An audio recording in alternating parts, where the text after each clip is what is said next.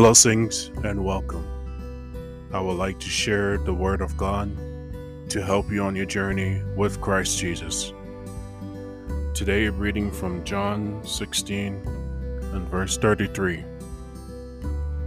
I have told you these things so that in me you may have peace. In the world you will have trouble, but take heart, I have overcome the world. Many times it's been said, Why has God abandoned us? Not realizing our selfish, sinful ways have abandoned Jesus' love and teachings. We have lost our faith by focusing on the hardship and struggles.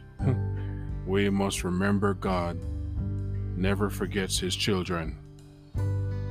Being a follower of Christ Jesus isn't without going through circumstances, but we can have great hope in the deliverance in Jesus.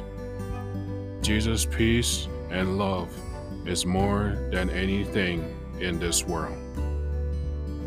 I pray and hope these words will help you today. I pray you stay strong in the love of Jesus. Until next time, God bless you.